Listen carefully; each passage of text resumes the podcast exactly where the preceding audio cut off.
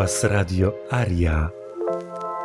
Nadajemy na falach ludzkich, ciepłych i wzniosłych.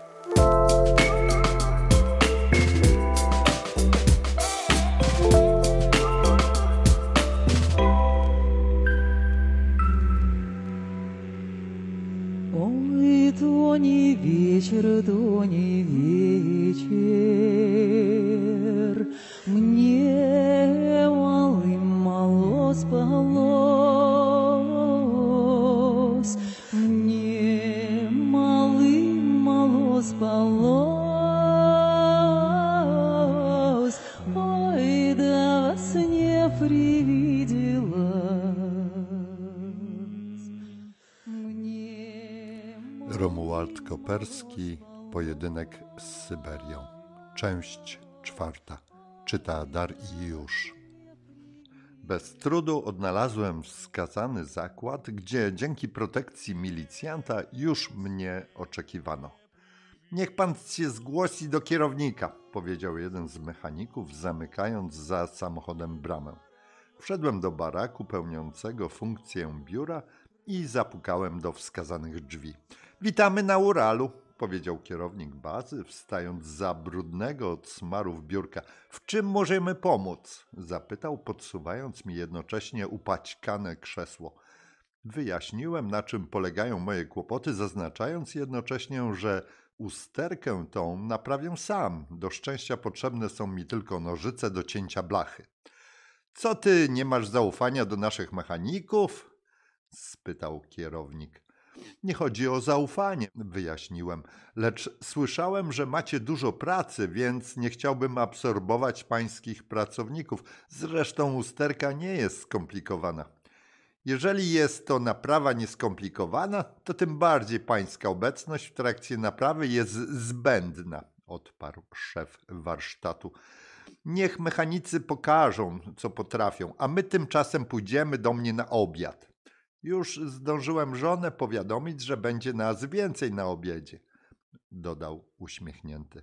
Nie sposób było odmówić, więc wbrew moim wcześniejszym założeniom zdałem się na towarzystwo kierownika. Wyjaśniłem fachowcom, jakiej przeróbki sobie życzę i zostawiwszy cały swój dobytek na łasce mechaników, samochodem szefa pojechałem na proszony obiad. Po półgodzinnej jeździe zatłoczonymi, dziurawymi i brudnymi ulicami Jekaterynburga dojechaliśmy do osiedla składającego się z kilkunastu wysokich bloków. Osiedle wyglądało odrażająco. Przypominało bardziej slumsy typowe dla biedoty południowoamerykańskiej niż europejskie miasto zamieszkane przez cywilizowanych i wykształconych ludzi brudne, dziurawe ściany budynków, tygodniami niewywożone śmieci, będące miejscem spotkań bezpańskich psów i kotów, zardzewiałe balustrady balkonów, na których mieszkańcy przechowywali stare, niepotrzebne już nikomu rzeczy. Wszystko to tworzyło smutny obraz rosyjskiej miejskiej rzeczywistości. Wchodzimy na klatkę schodową i tylko poczucie taktu zabraniało mi zatkać nos. Roznosi się tu straszny odór dowodzący, że zwierzęta domowe zrobiły sobie w tym miejscu wychudek. Braku estetyki dopełniają żelazne drzwi prowadzące do poszczególnych mieszkań, których jedynym zadaniem jest zabezpieczenie drewnianych drzwi właściwych. Każdorazowe otwarcie lub zamknięcie mieszkania powoduje hałas roznoszący się echem po całym budynku. Wreszcie wchodzimy do mieszkania, gdzie wita mnie uśmiechnięta żona kierownika. Poustawione w korytarzu kapcie świadczą o tym, że w domu tym zdejmuje się buty, więc chcąc nie chcąc zdejmuję obłocone ekspedycyjne buciory. Zaskakuje mnie duży metraż i funkcjonalność mieszkania. To chruszczówka, wyjaśnia gospodarz, widząc, że rozglądam się po pomieszczeniach. Mieszkania w Rosji mają parę określeń, w zależności za czyjej kadencji były zbudowane. Mamy stalinówki, chruszczówki, breżniówki i gorbaczówki. Najlepsze są jednak chruszczówki, gdyż są największe i solidnie zrobione, dodał z dumą. Po chwili gospodyni poprosiła nas do obszernej kuchni, gdzie stał suto zastawiony stół. Były ziemniaki w mundurkach, ryba w oleju, konfitury własnej produkcji i duża wiązka szczypiorów. Czym chata bogata? wyrecytowała gospodyni i przystąpiliśmy do posiłku. Dla mnie, który od tygodni jadał na kamieniu lub pniu drzewa, obiad ten był wyśmienitą ucztą. Siedziałem przecież przy stole. Po obiedzie otrzymaliśmy na deser podgrzany na patelni czarny razowy chleb, który smarowany konfiturami spełnił rolę ciasta. Nie obyło się oczywiście bez tradycyjnej rosyjskiej herbaty, którą w Rosji podaje się z konfiturami zawsze po posiłku. Po pewnym czasie gospodarz zatelefonował do bazy, gdzie oznajmiono, że samochód jest już gotowy do dalszej drogi. Poinformowano również, że w ramach usługi sprawdzono dokładnie cały pojazd. Zadrżałem na wieść o tej dodatkowej kontroli, ale jeszcze wtedy mało wiedziałem o Rosji i Rosjanach, a kompletnie nic o Syberii i Sybirakach, bo jak się okazało, to właśnie Sybiracy naprawili mi samochód, bowiem od paru już godzin byłem na Syberii. Serdecznie podziękowałem małżonce kierownika za gościnę, po czym pojechaliśmy po odbiór pojazdu. E, ile jestem winien za naprawę? Spytałem, gdy znaleźliśmy się ponownie w warsztacie. E, za jaką naprawę? zdziwił się kierownik. To tylko drobna koleżeńska pomoc i o jakichkolwiek rozliczeniach nie ma mowy. Nie zdały się moje protesty, widząc, że nic w tym przypadku nie wskuram, obdarowałem pracujących przy naprawie mechaników, a także szefa warsztatu puszkami piwa oraz zachodnimi papierosami. Nie zapomniałem również o gościnnej żonie kierownika, której przez męża przekazałem kilka czekolad oraz inne słodycze. Żegnano mnie jak starego znajomego. Wszyscy jak jeden wylegli przed bramę i długo jeszcze stali po moim odjeździe. Tymczasem udałem się w dalszą drogę w kierunku miejscowości, gdzie mieszkał wuj kapitana promu, chodząca historia Syberii. Dom wuja położony był w mieścinie, którą można by uznać za peryferyjną dzielnicę Jekaterynburga, gdyż stał przy podrzędnej dojazdowej drodze do miasta. Nikołaj Pietrowicz, jak wynikało z danego mi adresu, z uwagą przeczytał list od siostrzeńca, po czym powiedział: Kartofle u mnie są, nie będziemy głodować. Zapraszam do środka. Wszedłem na podwórze kształtem przypominające podkowę. Jest to typowa zabudowa, jaką można zobaczyć w całej Rosji. Front wraz z szeroką wahadłową bramą ogrodzony był wysokim drewnianym parkanem, którego szerokie deski szczelnie przylegające do siebie zasłaniały wnętrze posiadłości.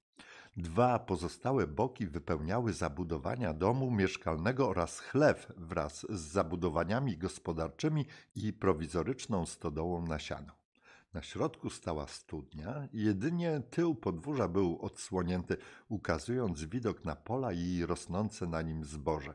Wszędzie panował ład i porządek, co świadczyło o zamiłowaniu właściciela do czystości. Wejdźmy dalej, powiedział Nikołaj Pietrowicz, otwierając drzwi prowadzące do domu.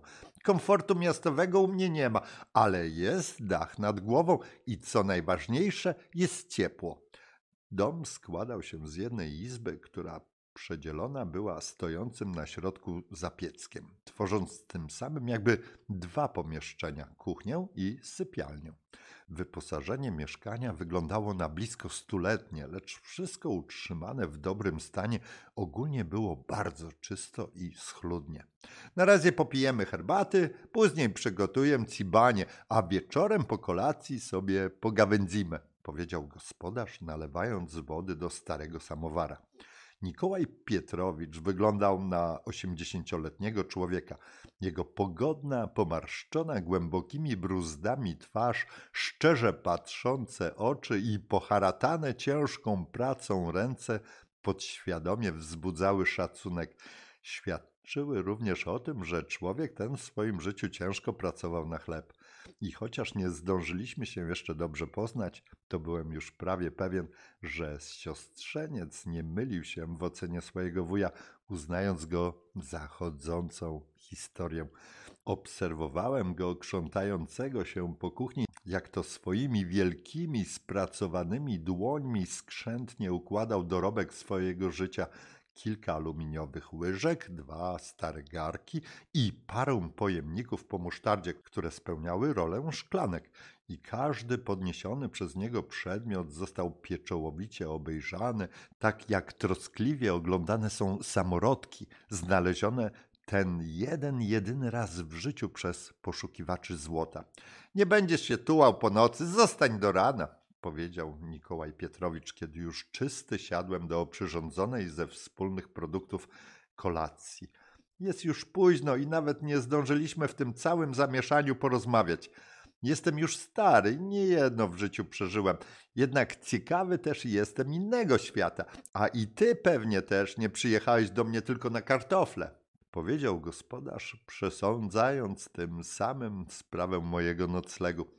Przyjechałeś już, ma drogi, ale najgorsze jest dopiero przed tobą. Twoja prawdziwa przygoda zaczyna się dopiero teraz, gdyż Jekaterynburg jest zachodnim przyczółkiem Syberii.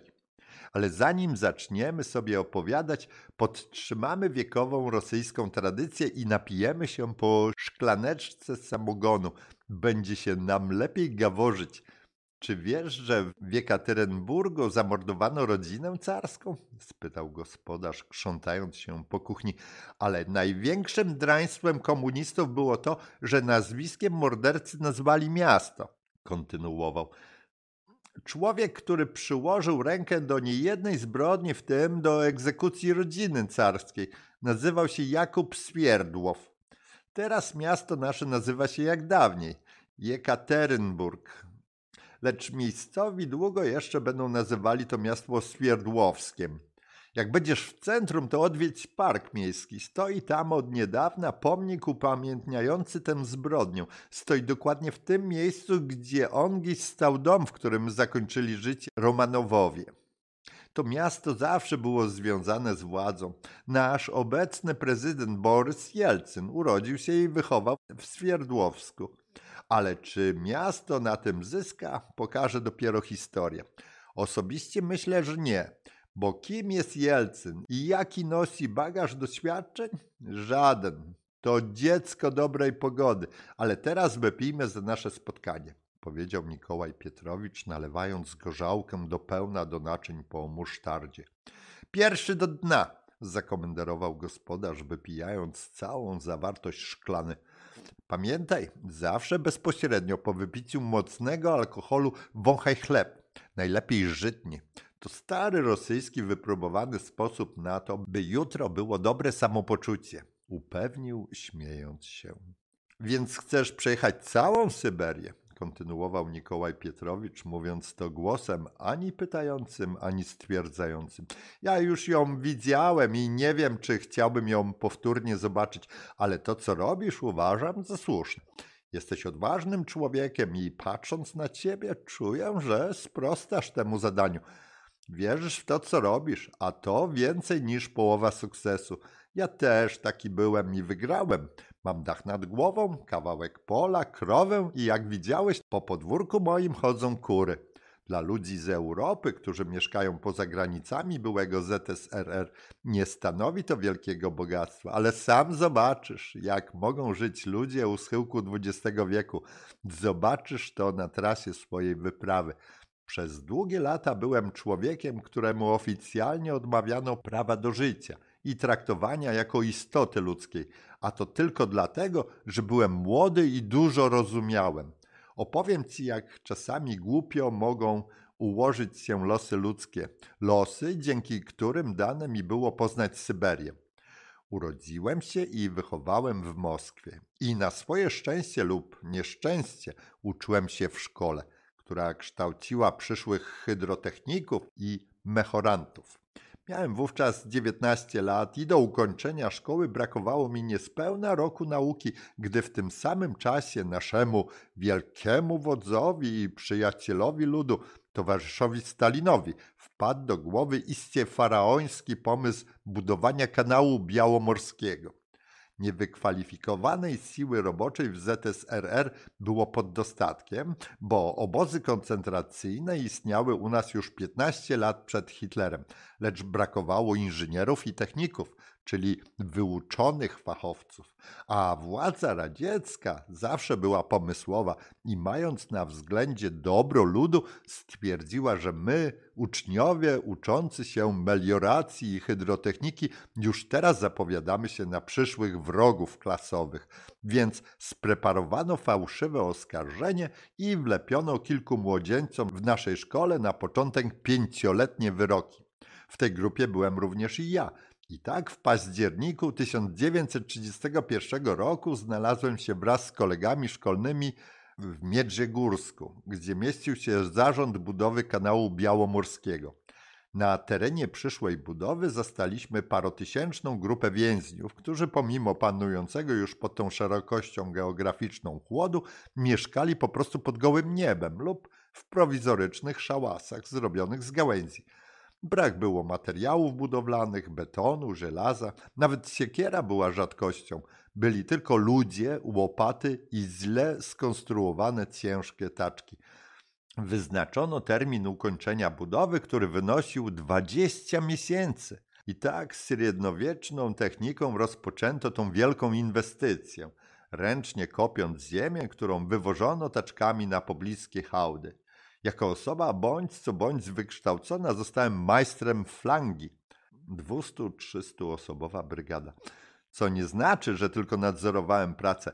Byłem tak jak inni, więźniem i razem ze wszystkimi pracowałem. A do tego byłem odpowiedzialny za wykonanie ponadludzkiej dziennej normy.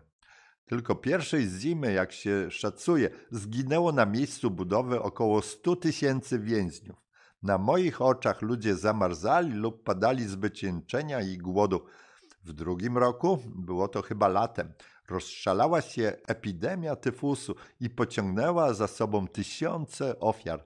Ludzie czasami pracowali po 48 godzin bez przerwy, nie zawsze otrzymując wyżywienie. Już wtedy porównywano naszą pracę i nas samych do niewolników z czasów faraona, z tą różnicą, że faraon płacił swoim niewolnikom gdyż w większości wypadków musiał ich kupić, a Stalin miał ich za darmo. Mógłbym jeszcze długo opowiadać o tym przeklętym kanale, ale jest mi ciężko przywołać tamte smutne dni. Dodam tylko, że budowa została ukończona zgodnie z terminem. I tak 1 maja 1933 roku został ukończony 227-kilometrowy pomnik komunistycznej zbrodni, gdzie w ciągu 20 miesięcy na skutek zimna i kartożniczej pracy zginęło ponad 300 tysięcy ludzi. Niedawno czytałem w jakimś czasopiśmie, że kanał Suezki długości 160 km budowano 10 lat. Pikanterii dodaje fakt, że kanał okazał się wielkim niewypałem, gdyż przepłynął nim tylko jeden statek i to pamiętnego 1 maja 1933 roku. Kanał okazał się po prostu za płytki. Po kanale białomorskim przyszła kolej na kanał Moskwa-Wołga. Lecz tam byłem niedługo, bo złamałem nogę podczas wypadku i w ten sposób wylądowałem w szpitalu. Po leczeniu krótko przebywałem w małym obozie pod Moskwą, gdzie pracowałem jako krawiec, szyjąc mundury dla wojska, lecz uznano to za zbyt przytulną posadę dla takiego wroga ludu jak ja i resztę kary ze sławnego artykułu 58 odbyłem w budynku więziennym górnouralskiego izolatora. Wyrok odbyłem w całości i nie doczekałem się nawet jednej odpowiedzi na składane przeze mnie podanie o warunkowe zwolnienie. Prawdopodobnie nikt ich nawet nie rozpatrywał. Gdybym wówczas wiedział to, co wiem teraz, to na pewno życie ułożyłbym sobie inaczej. Nie chodzi o pierwsze moje aresztowanie, bo tego przewidzieć nie mogłem, ale o to, co nastąpiło później, powiedział Nikołaj Pietrowicz, przejęty opowiadaną przez siebie historią własnego życia. Jeszcze wówczas nie wiedziałem tego, że w kraju tym, kto raz był więźniem, temu już nigdy nie będzie wolno cieszyć się wolnością. W ZSRR człowiek wart był tyle, ile warte były jego papiery, a ja miał je pomazane lub nie miał ich w ogóle. Był nikim i mógł być w każdej chwili uwięziony. Więc zamiast wyjechać daleko, by zaszyć się w jakimś sołchozie, nawet na etacie traktorzysty, ja wróciłem do Moskwy i wierząc jeszcze naiwnie w sprawiedliwość, starałem się o przyjęcie na powrót do szkoły, by dokończyć naukę. Oczywiście starania moje spełzły na niczym i zyskałem tylko tyle, że znów wpadłem w oczy wszechobecnej władzy bezpieczeństwa. Parę miesięcy później na którejś z wyższych uczelni w Moskwie doszło do manifestacji studenckiej i ponieważ byłem już na oku, a mój rocznik właśnie w tym czasie studiował, więc przyszyto mi łatkę agitatora i pewnej nocy ponownie aresztowano. Na nic zdało się tłumaczenie, że nawet nie wiem, gdzie owa uczelnia się znajduje. Organa bezpieczeństwa wyrabiały swoje normy aresztowań i o jakiejkolwiek dyskusji nie mogło być mowy. Wówczas jeszcze nie przypuszczałem, że nie zobaczę już nigdy moich rodziców, a dom rodzinny dopiero w 30 lat później. I historia się powtarzała. Jeden wyrok się kończył, dokładano drugi. Stałem się trybem maszyny niewolniczej, która nie mogła beze mnie pracować. Byłem na dalekiej północy, pracowałem w kopalni złota w Jakucji i na słynnej budowie numer 550 na Sachalinie. Dopiero rok 1956 przyniósł mi wolność. Lecz cóż to była za wolność? Kto chciałby zatrudnić człowieka po 25-letnim wyroku? A jednak wygrałem, bo moje kości nie zostały na Syberii i spełniło się moje marzenie. Na starość dom, ciepło i sytość. Nastąpiła dłuższa chwila milczenia, po czym, jakby kończąc tę historię, Nikołaj Pietrowicz powiedział: Nie wiesz nigdy w mądrość starców, ale przynajmniej posłuchaj, co mówią, przeanalizuj i zostaw z tego coś dla siebie. Powiem ci, co w życiu jest najważniejsze. Nie szukaj nigdy tego, co złudne, majątku, sławy.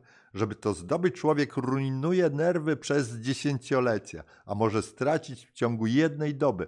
Żyj z poczuciem spokojnej wyższości nad życiem. Nie bój się biedy, nie żałuj straconego szczęścia. Przecież nigdy nie jest tak, że ani goryczy do dna, ani słodyczy do pełna. Ciesz się, że nie marzniesz, że głód i pragnienie nie rwą ci wnętrzności. Jeśli nie masz przetrąconego kręgosłupa, jeśli obie nogi chodzą, obie ręce się ruszają, to komu tu zazdrościć? Po co? Zawiść żera w końcu samego zawistnika.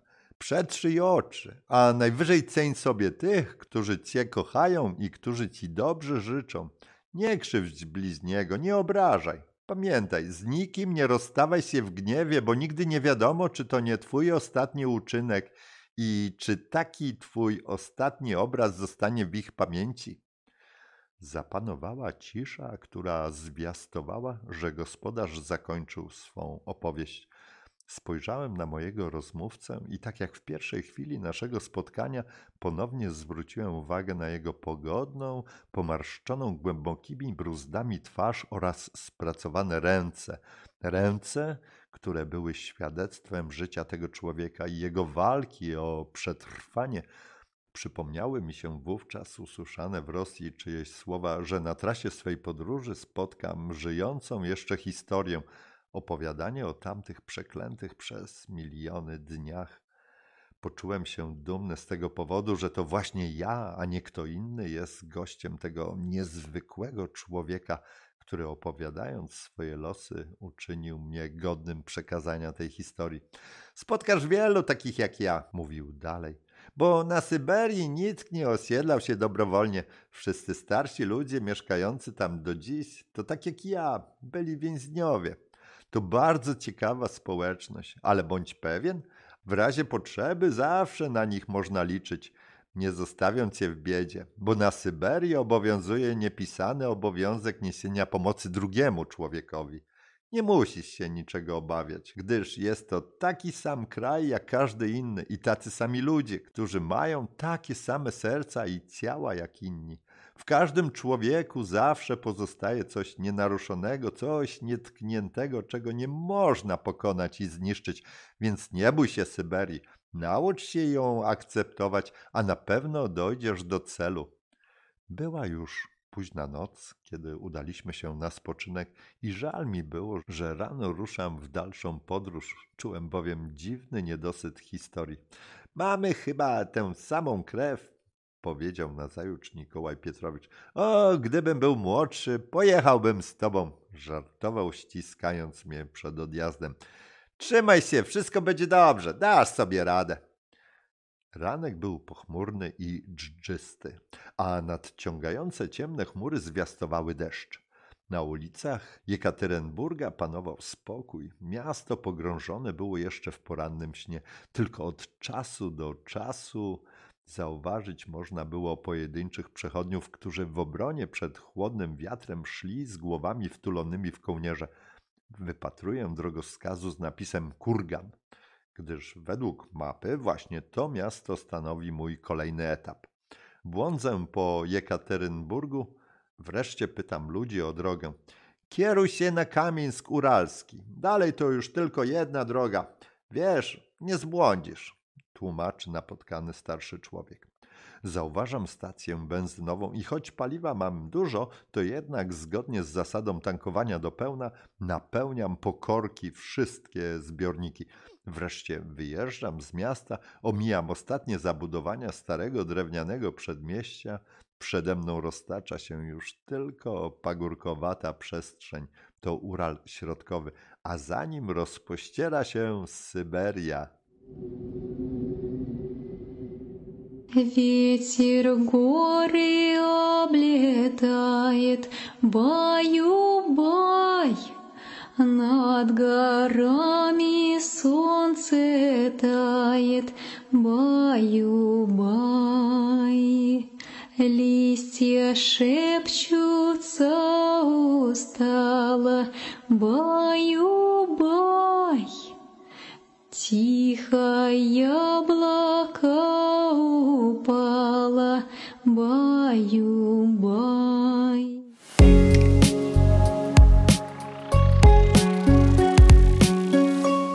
Radio Aria.